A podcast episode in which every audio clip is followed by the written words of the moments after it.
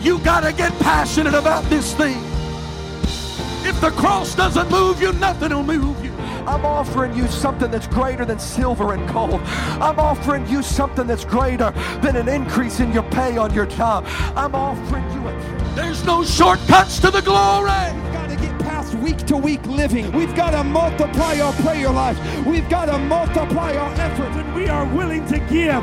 God will always give it back to us in good measure that is pressed down, shaken together, and running over. Hey, thanks for checking out our Christian Life Church podcast. You will be hearing from one of our pastors or guest speakers, either at our Frankfurt or Lebanon campus. Prepare your hearts and your minds to receive a word from God. Thanks for listening. Enjoy and receive this message.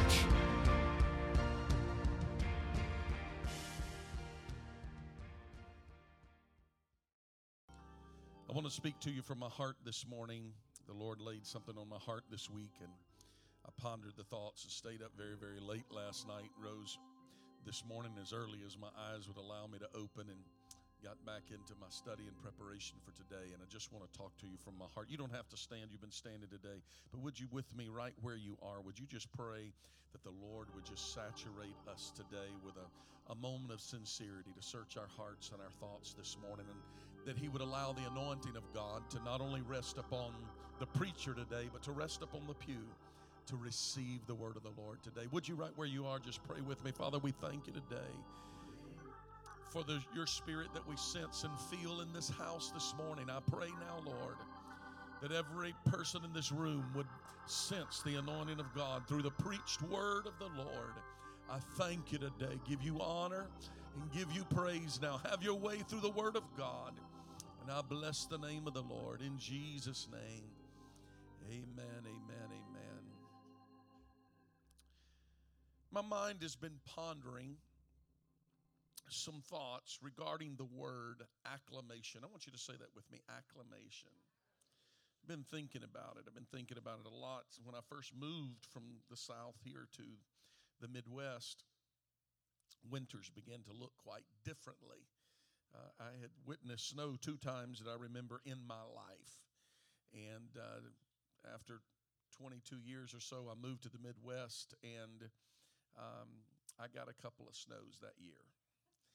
And that was the first year, the first winter that I faced was the winter that we had the ice storm of 91. How many of you remember that in Clinton County?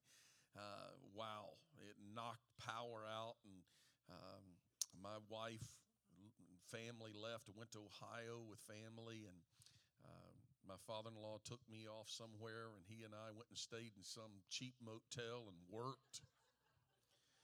And we came back after a few days, and eventually, for some, I think it was up to 14 days that some out in the county before they received power. It was amazing. And then came along the winter of 94, and that was the coldest temperatures I had ever witnessed in my life. And long about then, I started learning that they actually make clothes that are intended to wear in the wintertime. And I learned to dress a little differently as I was trying to acclimate to this northern Midwestern climate.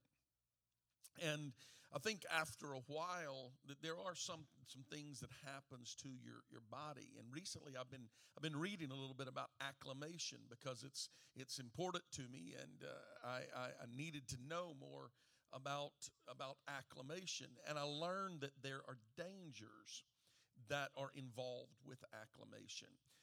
The military uses acclimation training. They use various forms, many forms of training, but none that are as effective as acclimation training.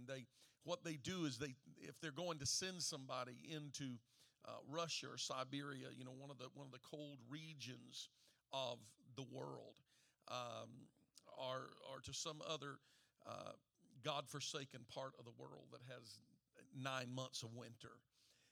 And I'm not sure. I always heard hell was going to be hot. But this winter I've been wondering, So just spare me a little bit, folks.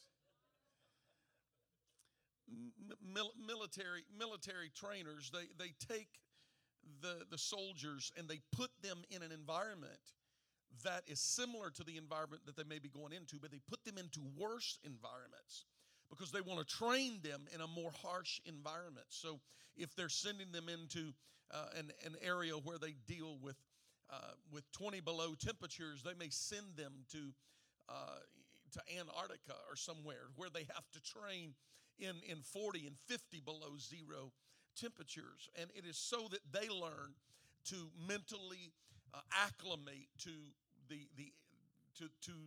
that cold temperature, so it doesn't prevent them from being able just to continue on. I've been reading a lot about acclimation.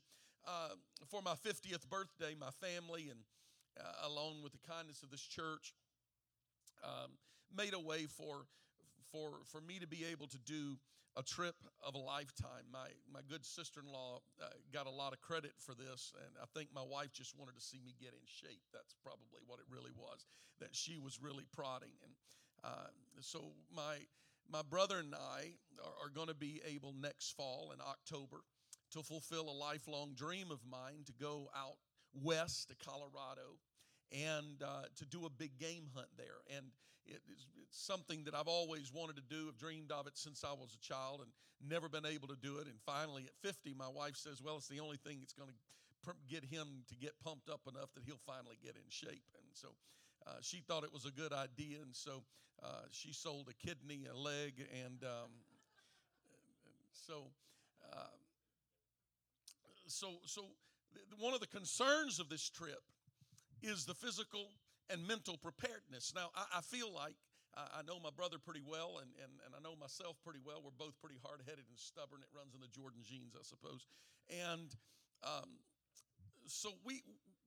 mental preparedness is not something that really worried me too much when I start reading about going. But now the physical preparedness is another problem.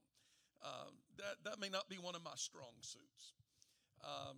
If you see me running, you better start running with me. Somebody's chasing me, and it's bad news. It's just kind of,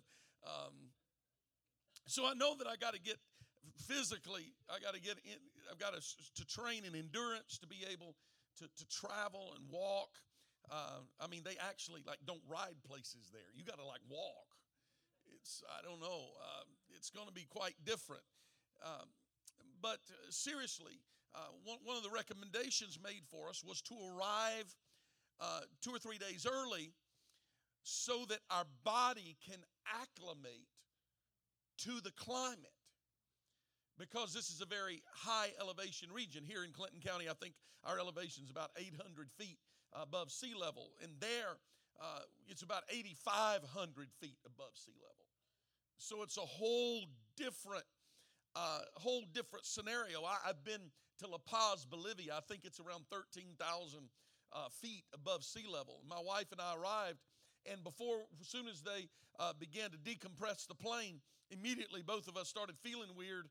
And for the next 3 days, I was sick, thought I had the flu, and it was called altitude sickness because we just flew in. It was like the trial by fire. Here, 13,000 feet elevation, you should be able to do okay here.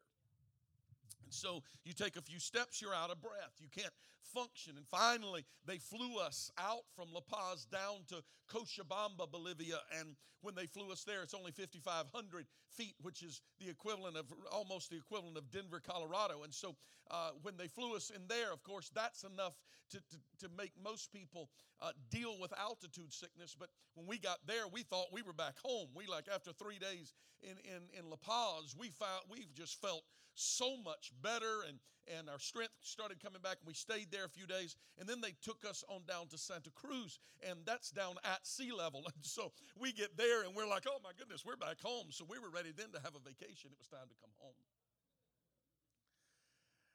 And so I understand that altitude sickness can be very real. And so I've been reading a lot about this because I don't want to deal with this, knowing that we're going to be taking this trip. And while researching some things about acclimation, I came across this military training strategy called climate acclimation.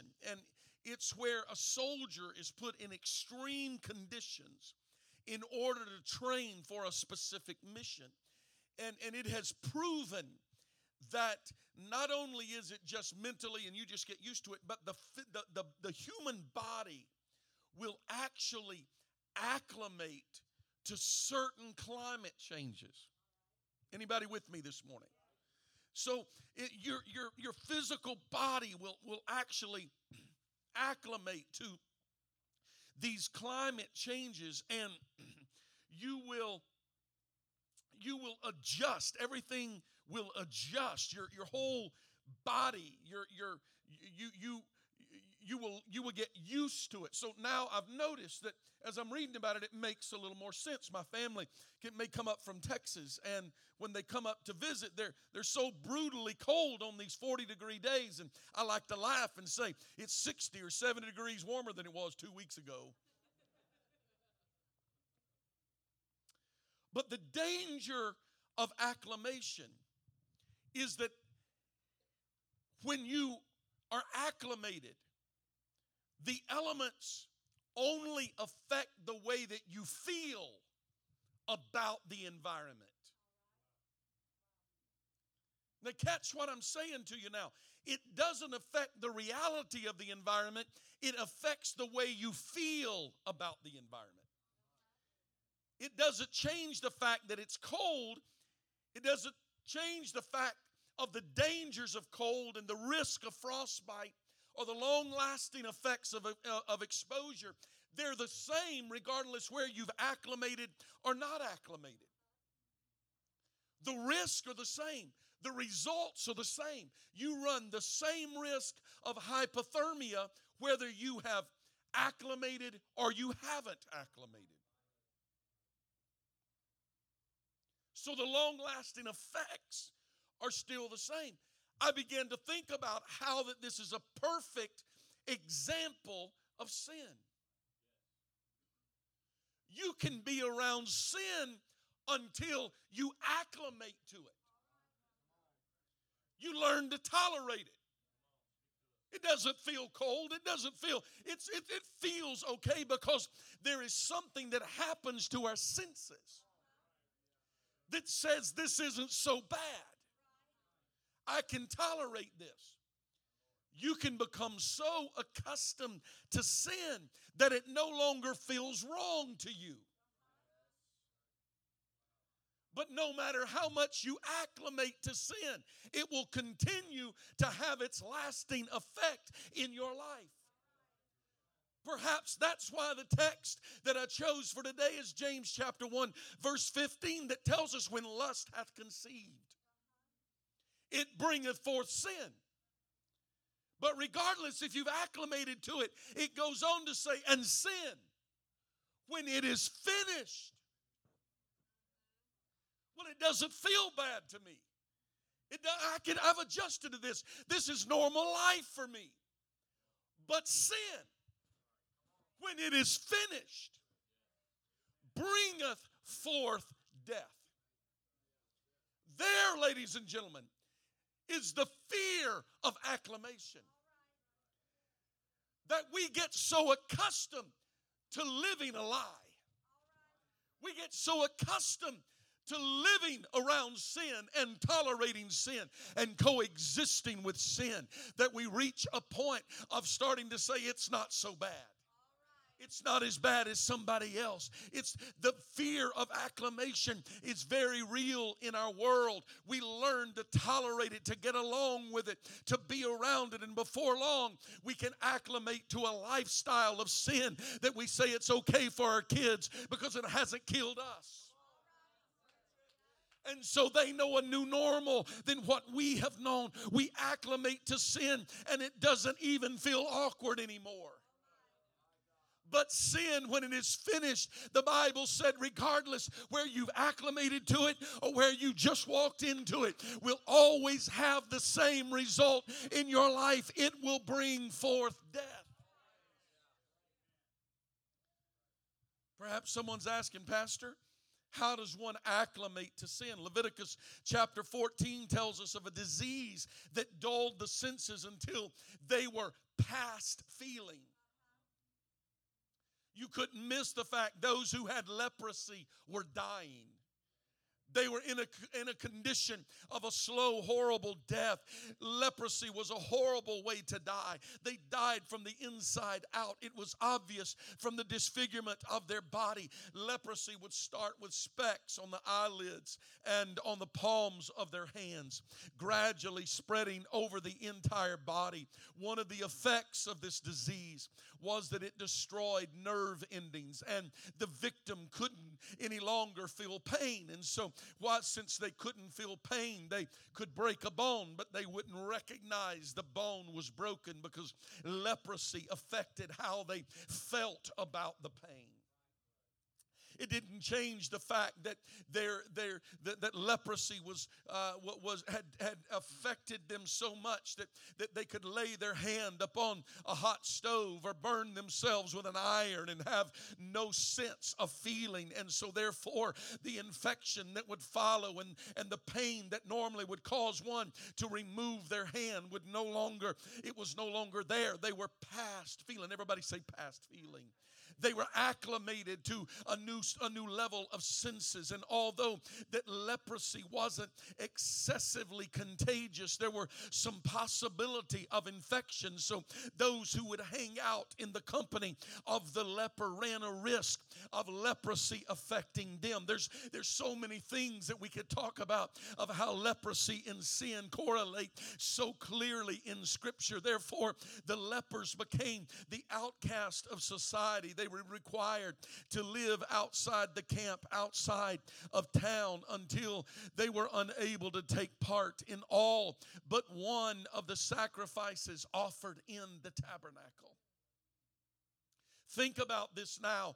Their sickness, their physical condition, once it had affected them, it removed them. It removed them from being able to go and participate in normal worship. Listen, friends, sin will isolate you from the presence of God.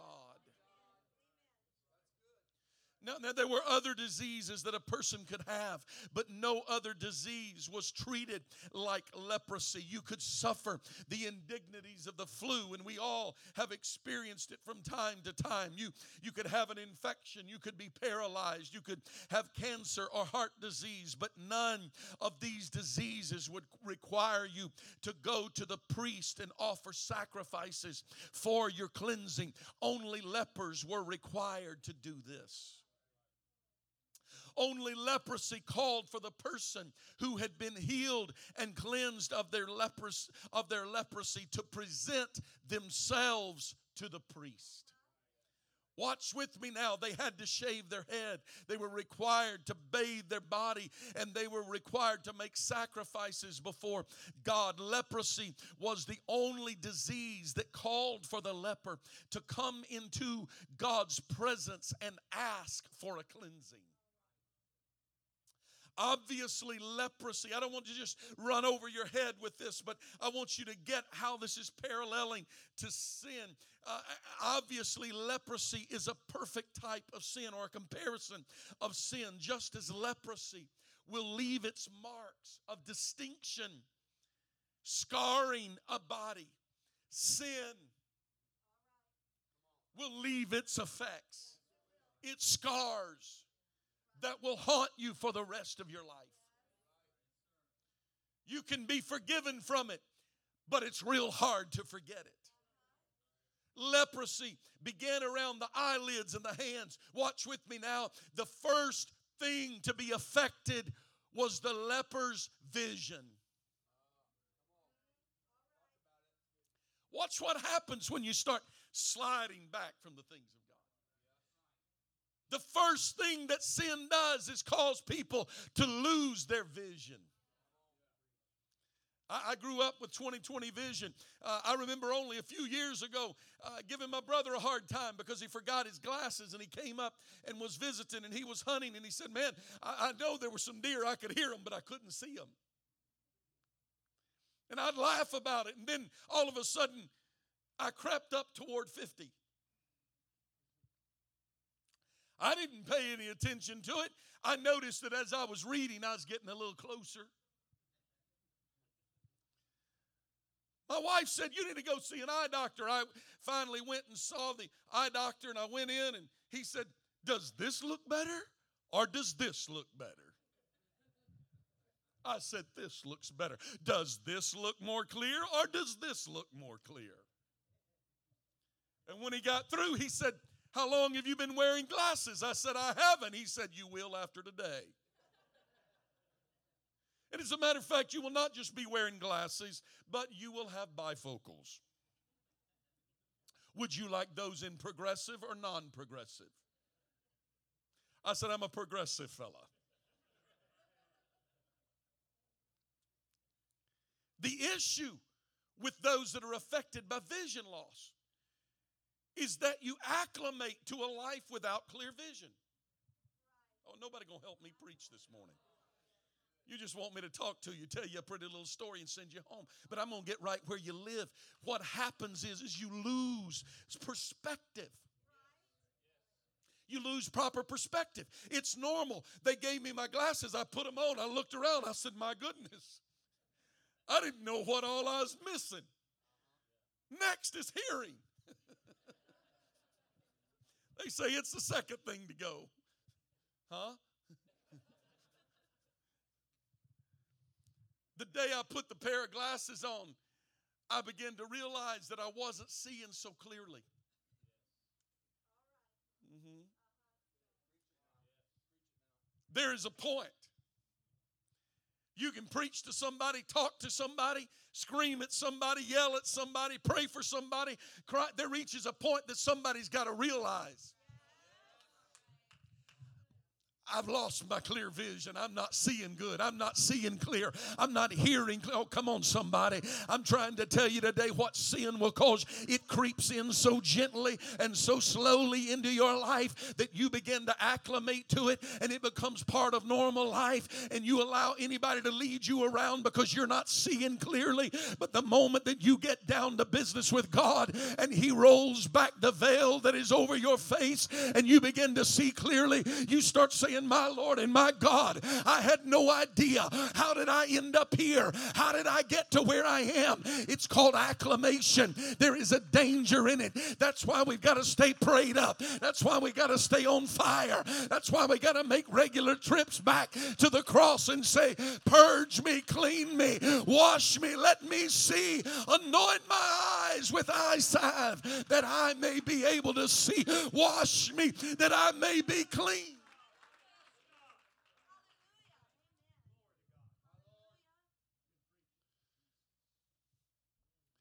Sin will cause us to justify a life without good works. We're just as good as somebody else and better than others. Little by little, leprosy would remove its victim away from those that they loved and that loved them. But it often happened so gradually that it became tolerable. It was so uncommon for a leper to recognize their situation, that when 4 leprous men that were cast outside the city, and they're sitting at a gate, and they're just waiting to die because there's no food for them, there's famine, their life, their livelihood was going to come from the benevolence of the city, people bringing food to them, but there's famine now in the city of Samaria, I believe it was, where the 4 lepers sat outside the gate. It's in the Bible. You should read it. And one of the 4 looked at the others and said, why sit we here until we die? It's so uncommon for a leper to recognize his situation that it made the pages of the Bible when one actually recognized his condition and began to tell some, see? The preacher can preach, but we justify it. I'm as good as 3 of those people sitting over there. We can preach against sin, but I'm just as good as it. I can do. And before long, we end up pushed away from those that care the most. We get pushed away from the presence of God. We know where real joy is. We know where real peace is. But our vision's been blocked. Our senses are dulled. We have acclimated to the society around us, to the people we hang out with. We've covered it up with a good joke and a laugh until our senses, and we have moved to the point of becoming insensitive to where we really are. And we come and we get around it, and it's like, this doesn't feel like it used to. No, because your senses have been dulled by sin. It's the danger of acclimation.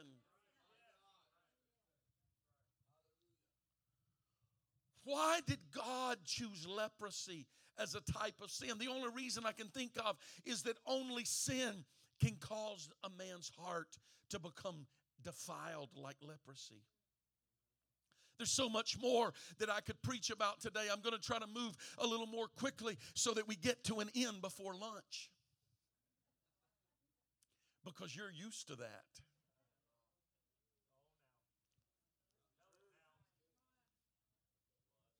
When I grew up, we had church with no clocks. I'm not suggesting we go back there. I'm just telling you, we've really gotten used to some things that may not always be for our betterment. We've become accustomed to some things. 3 songs and prayer and an offering and a preacher. 3 minutes altar call. Let's walk to the front so we can rush on through it. The faster we get there, the faster he says amen. We've acclimated to it. We've gotten through the motions. Let's let the 7 or 8 on the platform do the worshiping. We do the watching. We've acclimated to it. I'm good with this church thing. This little light of mine, I'm going to let it shine while I'm in church. Walk out the door, live the way we want to, not feel bad about it. We've acclimated to it. Come on, if we're not careful, we get acclimated to walking by hurting people in need, people that need God and never witness to them. We become acclimated to a life that is not reaching the lost. We become acclimated to a life that is not about others.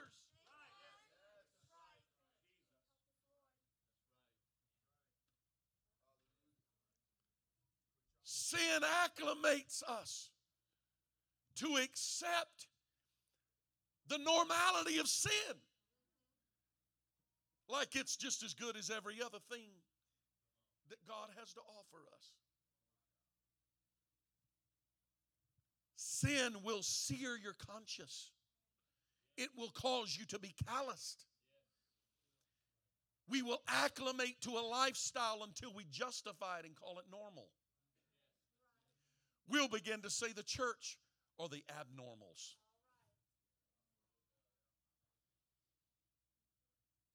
Then our heart eventually causes us to become someone that we never intended to be.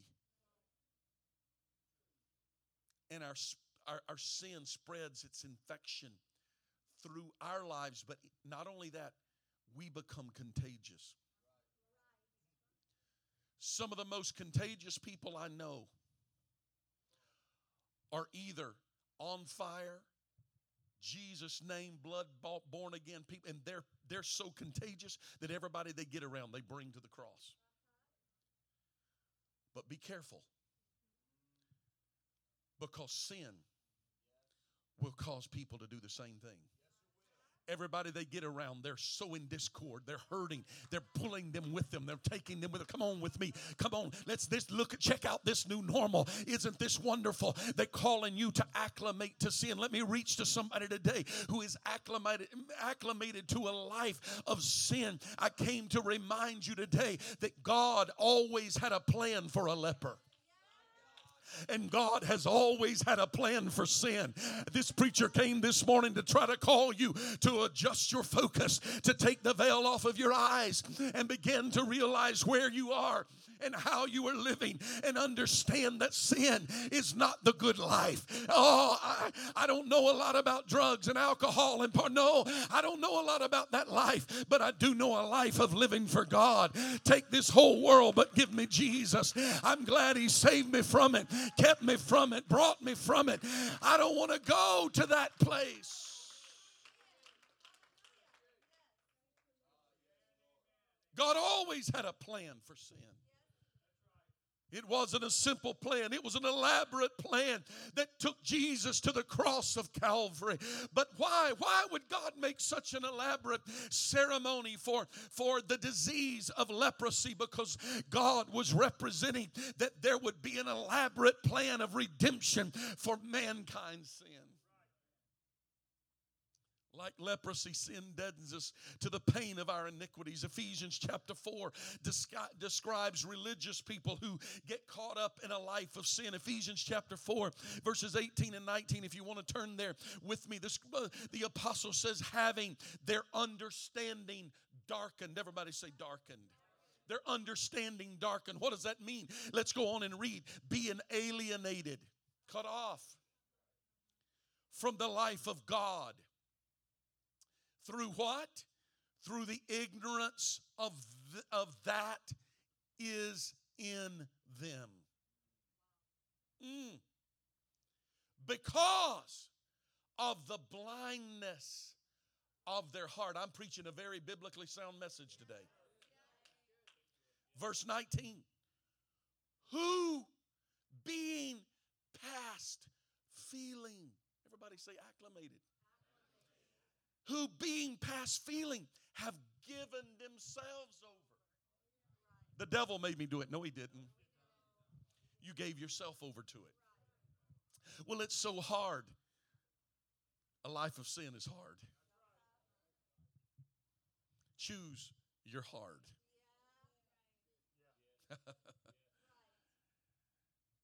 Because sin, when it is finished, will bring forth death. Like leprosy, sin starts with small spots in our life, but if it is not dealt with, it will spread throughout our entire being. God will say, people will start saying things that this isn't really an addiction. I'm just dabbling in it for a little while. I could stop anytime I want to. It's not really an addiction. You just want to. I just want to use this for a small amount of pleasure for a little bit of time. The problem with sin, like leprosy, is it's real hard to be controlled. Virtually impossible. Once you get leprosy, you've got to be cleansed. Oh, my God, have mercy. Lord, help me this morning to preach what you put in my spirit. James chapter 1 verse 15 says, then when lust hath conceived, it brings forth sin. And sin, when it's finished, brings forth death. It is the law of sin. It will always bring forth death. You can't dabble in it. You can't mess with it. You can't touch it. You can't have a little of it. You either are going to be cleansed from it or it will bring forth death.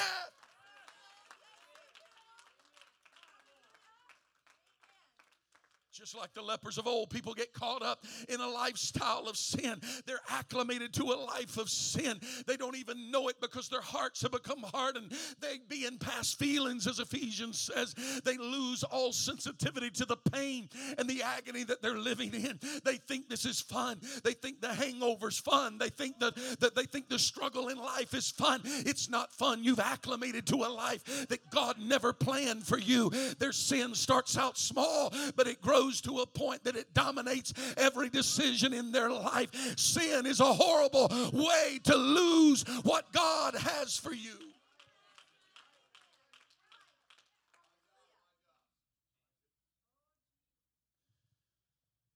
To reinforce the connection of leprosy and how it resembles sin.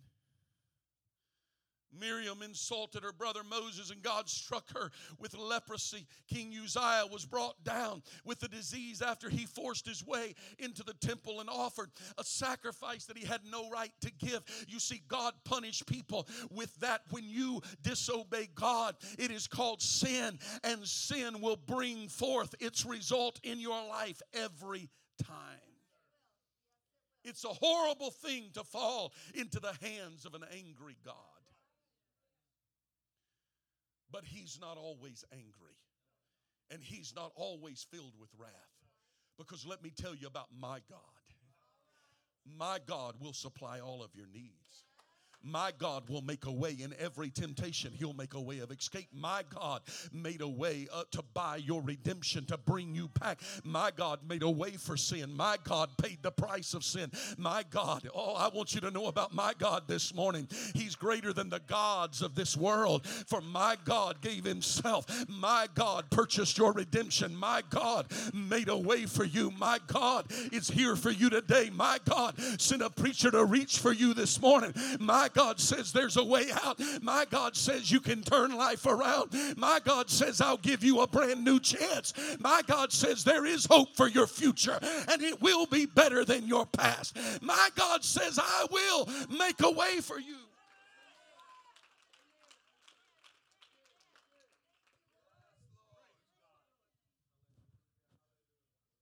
One of the oddities in the story of the leper, I won't be much longer. One of the oddities, that's what all preachers say, right?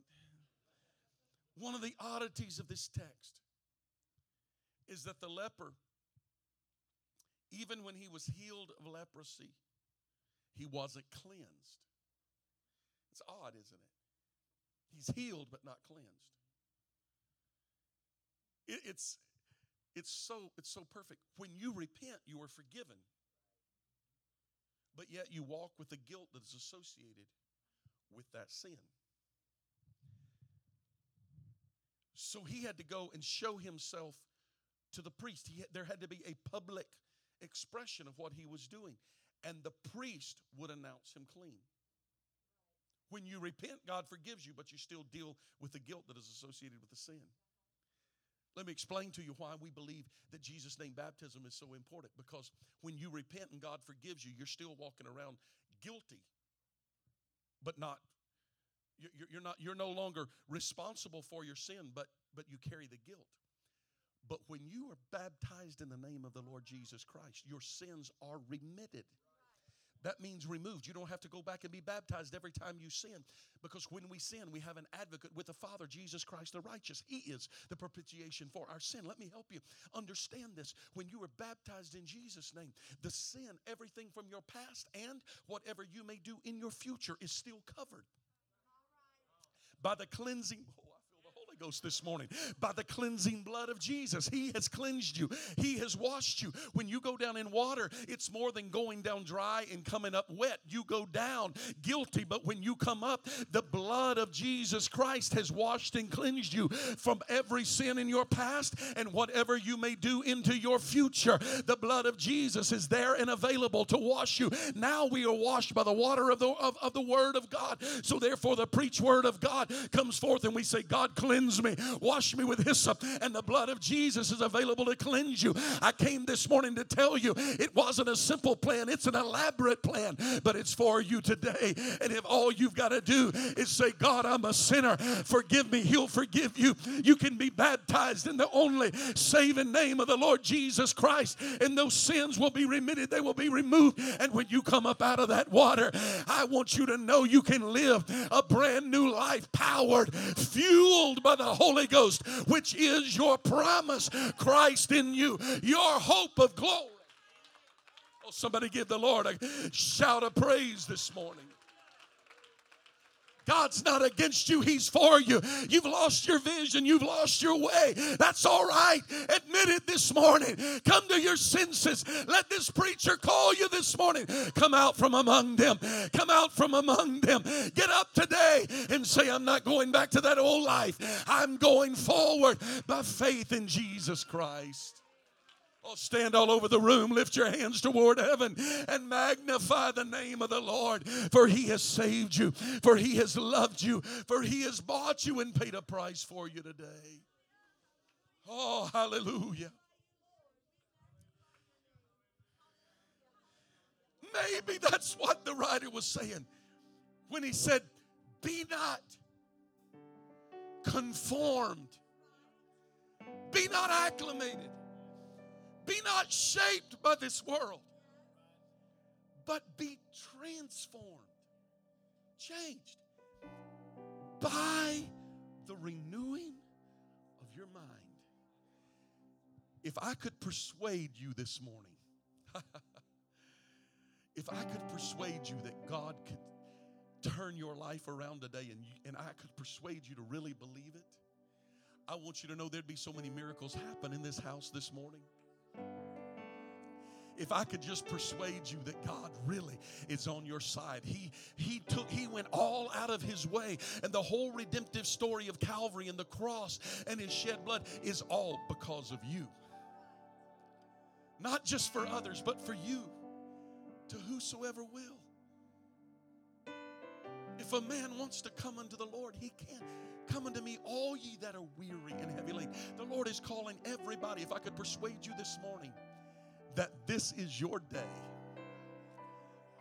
Before we go across the breezeway and into the fellowship hall and have a nice, fun little drawing, before any of these things could happen this morning, I want to tell you, the Lord can forgive your sin. The Lord can wash your sins away. We have towels ready. We have clothes in the back. We have baptismal robes ready. We have preachers and ministers that are here ready to lay hands on you and pray for you and help you this morning. All you got to do is make up your mind. Today is my day.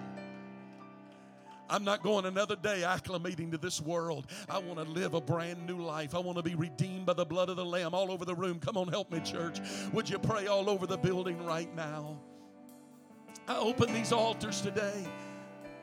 I know God's spoken to hearts this morning without a doubt. I have no doubt that God has spoken to hearts this morning. The Lord is calling folks today. That's good. That's right. Go ahead and respond. God is calling people today. It's without a doubt. Come on and join us now. Nobody's going to hurt you. Nobody's going to force you to do anything. Nobody's going to grab you, shake you, or demand you to do anything today. You just come unto the Lord. You can come as you are. Without one plea, just come as you are today and just say, God, here I am. I'm coming to you today. Just make your way out. Take that step of faith this morning. These altars are open. People are gathering here this morning. God loves you. He wants to redeem you. He wants to help you today. Yes. Yes. Hallelujah. Nothing too dirty, oh Lord, that you can't make worthy. Come on, reach out to the Lord now. You wash me. Reach out to the Lord now. He's made a way for us. I am clean. Come on, why don't you pray that prayer with me? God, redeem me. Nothing to cleanse me, oh God. Cleanse me, oh God. Wash me. Come on, even those of you who are in the pew, come on, just participate. I know not everybody can get in the front. Just pray right where you are. Maybe you want to just take your friend by the hand and you want to say, come on, let's pray together right now. God, help us this morning. Cleanse us, wash us, change us. Help us to see you today. Wash me in mercy. Oh, yes, God. Yes, God.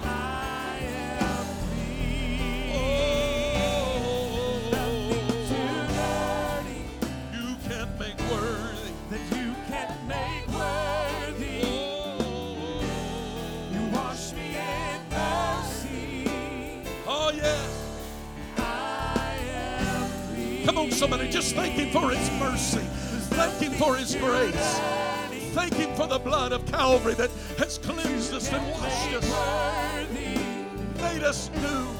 You washed me in mercy. For we are new creatures in Christ Jesus by the blood of the Lamb. Oh,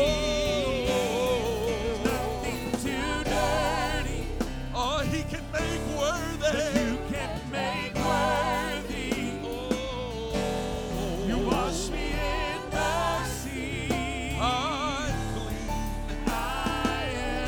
Declare it today. Declare it today. My past is behind me. I am clean. My past is behind me. I make a decision today. I decree for my life. I'm walking away from what I used to be. My eyes have been opened. My ears have been opened. I refuse to go back living the way I was. I will be changed today. My life is made new today.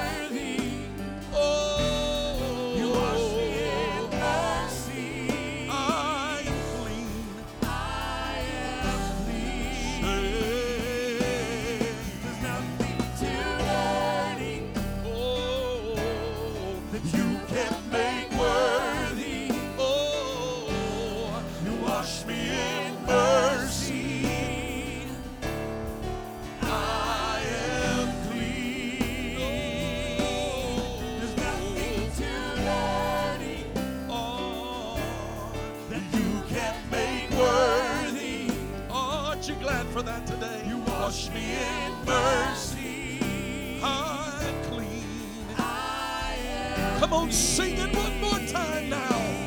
There's nothing too dirty that you can make worthy. You wash me in mercy, I am clean. Come on, there's nothing too dirty, oh, that you can make worthy. You wash me.